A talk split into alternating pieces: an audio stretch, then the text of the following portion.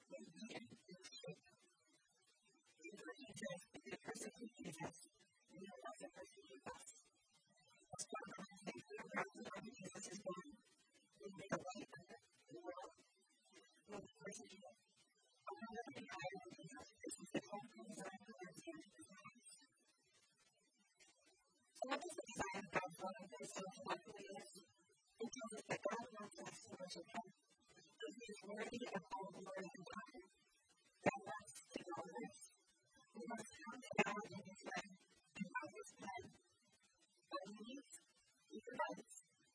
He explains our redemption and the triumph of the presence of Jesus. He achieves the